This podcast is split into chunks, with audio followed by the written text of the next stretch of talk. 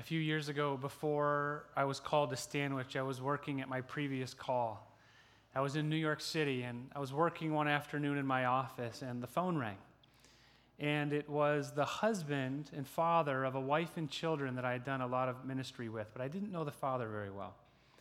And he called me one day and he sounded a little bit nervous on the phone and he said, he said, Nathan, you know, I've never spoken with a counselor or a therapist or a pastor, but I think I need to come talk to you. So I said, Sure, when can you come over? And he happened to be in the neighborhood, so he came right over. And I remember when he came off the elevator, he looked a little bit nervous, didn't know what to do with himself. And so I said, Come have a seat right here. And he sat down in front of me, and I said, So, how you doing?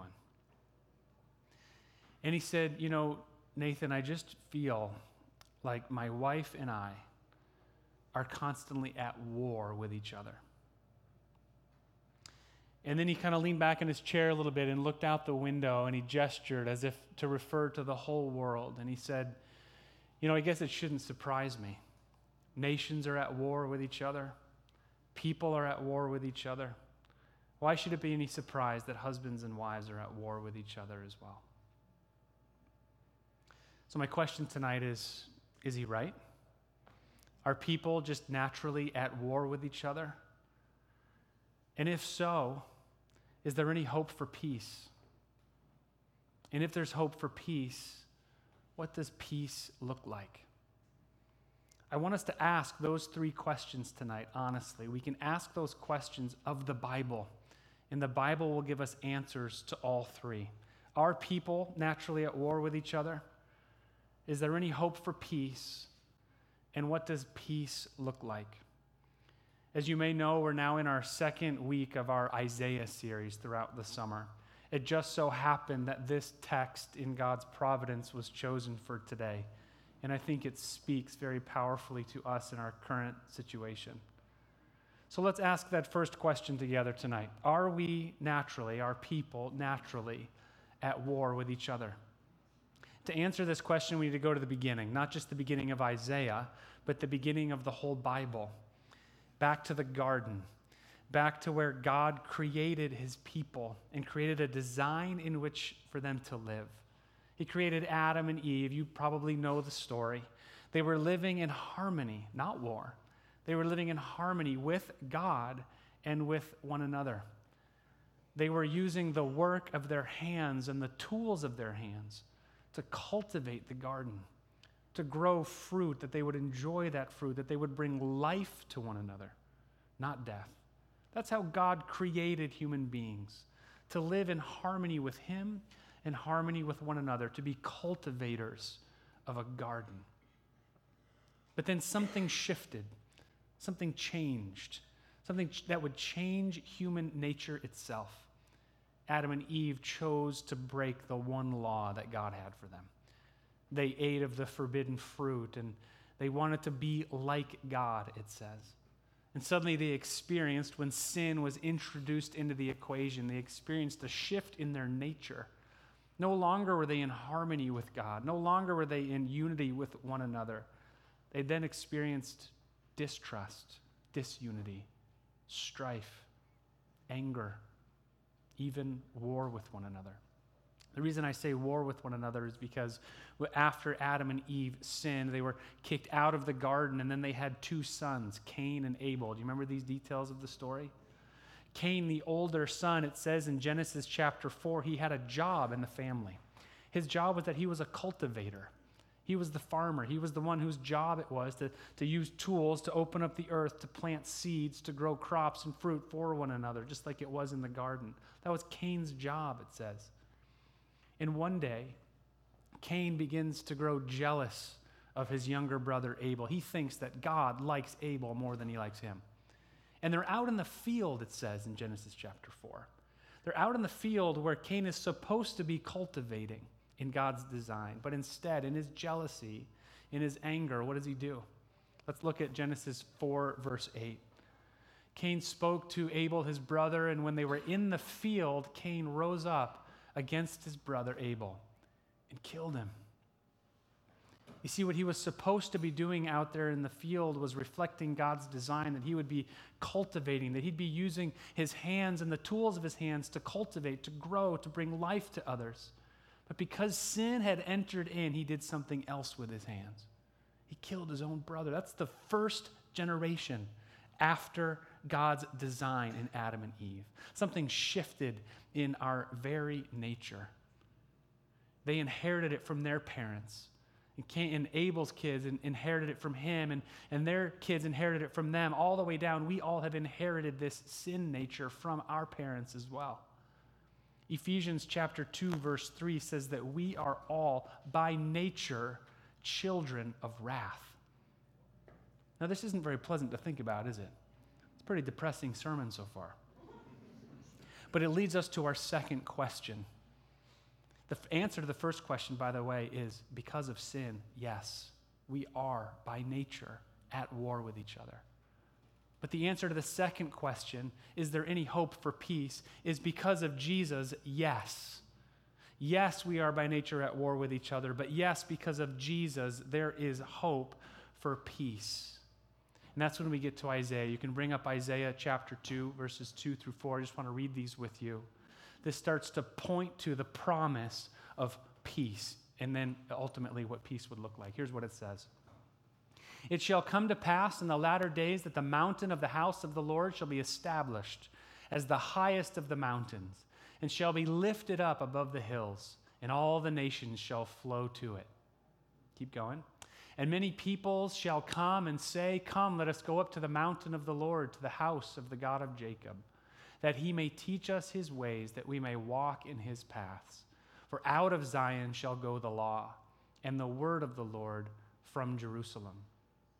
He shall judge between the nations and shall decide disputes for many peoples. I'm going to stop right there and just explain. You see what Isaiah has given us in these few verses? He's given us two pictures he wants us to see. One is of a time when the hill in Jerusalem would be lifted up higher than the other hills and all nations would be drawn to it. And the second image that he has us see here is when the word of God would go from Jerusalem to the nations. Those are the two pictures Isaiah wants us to see. When the hill in Jerusalem would be lifted up and all people would be drawn to it. And then when the word of God would go from Jerusalem to the nations, that would create the possibility of peace. Let's look at those two pictures. When the hill of Jerusalem would be lifted up. Now, I've been to Jerusalem, I was just there in March. And the hill in Jerusalem, uh, in the middle of Jerusalem where the Temple Mount is, it's not the tallest hill around. There's higher mountains around Jerusalem. But Isaiah points to a time when that hill would be lifted up higher than all the other nations. I can't help but think that Isaiah, though he, whether he knew it or not, was pointing to the time when Jesus would die on the cross. Jesus said in John chapter 12, When I am lifted up, all men will be drawn unto me.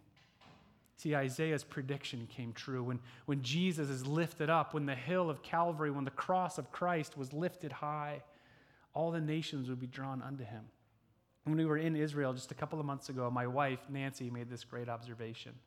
We were going around to various places in Israel, and we kept bumping into other groups of Christians from all over the world Nigeria, Canada, France, England, all these different nations. And she pulled me aside at one point and she said, You see all these different people?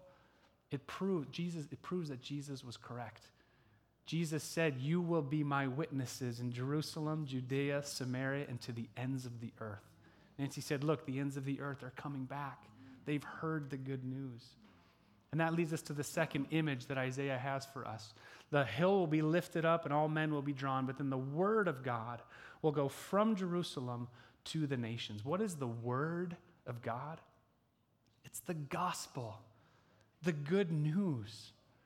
2 Corinthians 5, verse 19, has this amazing phrase. It's one of my favorite verses in all the Bible. We're not going to show it, but I'll just tell it to you. It says this It says, In Christ, God was reconciling the world to himself. And therefore, he gives us the ministry of reconciliation. You see what Isaiah is pointing towards here? There'd be a time when the cross of Christ is lifted up, when the word, the gospel, would go forth. What is the gospel? It's the good news that we have been reconciled back to God. God has ended the war through forgiveness, the war that began in the garden with sin. That is the gospel that will go forward to all the nations, that in Christ, God has reconciled the world to the Father and he gives us the ministry of reconciliation. When we know we are forgiven by God, we can forgive one another. We can put down our weapons and start cultivating with one another again. And that leads to the third question What does peace look like? Well, peace looks like a garden, more correctly, like a gardener. You see how this flows? It says, He shall judge between the nations and shall decide disputes for many peoples. They shall beat their swords into plowshares and their spears into pruning hooks.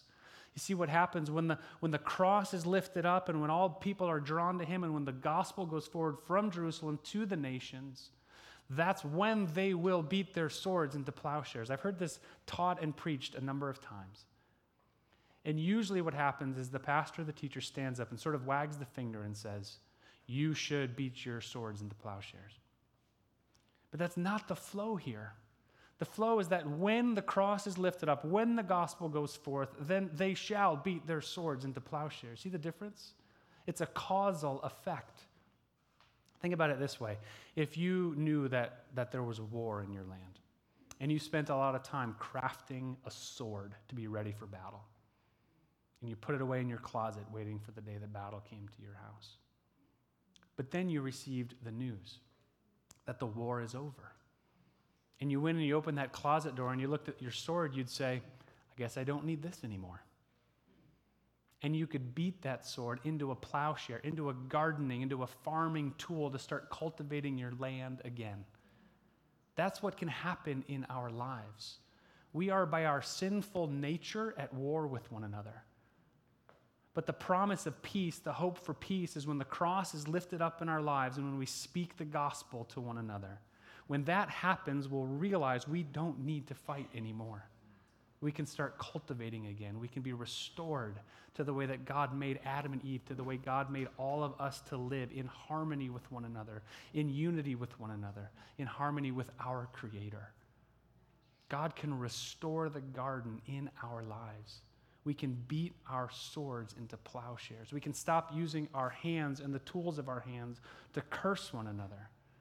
And we can begin again to use our hands and the tools of our hands to bless one another. Now, I just want to give a couple examples of what this actually looks like in our time, in our lives. And I want you to think about some ways that you might beat swords into plowshares in your life. One, just a couple months ago, we had a small team of people go to Guatemala. We send teams there occasionally, and uh, this last one was a small delegation. And they went down to Guatemala, and one of the people who went on the trip, his name is Bob Thompson. I think some of you know him. And he sent me this picture, which I'll describe in just a moment. They, they had gone into this village, El Tablon, which is sort of up a mountain, and they had gone with the intention of rebuilding a school. I think they remodeled the kitchen and some of the classrooms. And they decided to do it in partnership with some of the leaders of the village. What they didn't know until they got there was that some of the leaders, they call them the village elders, they were in conflict with one another. There was a bit of a war going on in this Guatemalan village. But yet, they still invited those elders to come and participate in the restoration project at the school. And Bob noticed that as the elders arrived one by one, they were all carrying their machetes. But as they arrived to come and help out with this project, each one of them, one by one, removed their machete and placed it on this table, and then went and worked side by side towards restoring the school. And Bob took a picture of the table with all the machetes laying there. I knew I was going to be preaching the sermon just a few weeks later, and I thought I've got to tell them this story that because some Christian missionaries from Greenwich, Connecticut, showed up at this village in Guatemala and invited people into Christian mission to make their village a better place for the children. These elders who were at war with each other laid down their swords and got to work on this school. You see, the peace process is participatory. God doesn't bring peace and we just put our feet up in a hammock somewhere. He says, I want you to participate in this peace with me. I want you to work hard in beating your swords into plowshares and then using your plowshares to cultivate the ground once again, to bring life out of the ground that you would bless people and not curse them. And the second example of beating swords into plowshares was just this morning. It was already announced. 26 uh, people from Stanwich went and worshiped at Allen Temple AME. I was so blessed by this. When I woke up Thursday morning and I saw the news out of Charleston, I did not know how to respond. The only prayer I could muster was that Romans 8 prayer where I said, Lord, this is too deep for me. I need you to pray, Holy Spirit, for me with groanings too deep for words. I don't know how to pray as I ought. And I got an email from Steve Reedy saying, I have an idea for a way we can respond. What if we send a delegation of people to go worship at Allen Temple AME Sunday morning? And I replied back to him and I said, That is beating swords into plowshares. Because we're cultivating, aren't we? We're cultivating relationships with people. I don't know if any of you spent any time this week in the comments section under any of the news reports, don't go there. It's a dark place. People are at war with each other. But this morning, white people and black people lifted up the hill and they proclaimed the gospel to one another. And there was unity, there was a restoration of the garden, the way God intended us to live in, in harmony with Him and with unity with one another. So I want you to think right now, just in closing, about what are the places in your life, what are the relationships in your life where you've been using a sword, where you can be cultivating. Maybe it is your marriage, maybe it's a coworker, maybe you've been down there in the comments section of some of those websites. With whom are you warring? Step number one is to lift up the hill of Calvary in your life. Step number two is to proclaim the gospel to one another. When those things happen, you will beat your swords into plowshares and your spears into pruning hooks. I'm going to conclude just by praying, asking that the Holy Spirit would open up those possibilities for you in your life, that you would think about who God is leading you to bring peace, who God is leading you to restore the garden with. So let's pray. God, we don't want to learn about war anymore. We want to live in the garden that you created. We want to live in harmony with you and in unity with one another. But God, we confess we've used our hands and the tools of our hands to bring curse to those around us instead of blessing. God, we want you and your cross and your gospel to be lifted up in our lives. We know that when that happens, when the good news of reconciliation pours forth into our lives, that peace will be possible. We confess that because of sin, we're naturally at war with one another. And we look to you for the hope of peace. And we ask you to show us what peace would look like in our lives. Bring to mind right now, Holy Spirit how we can participate in the peace process in our lives.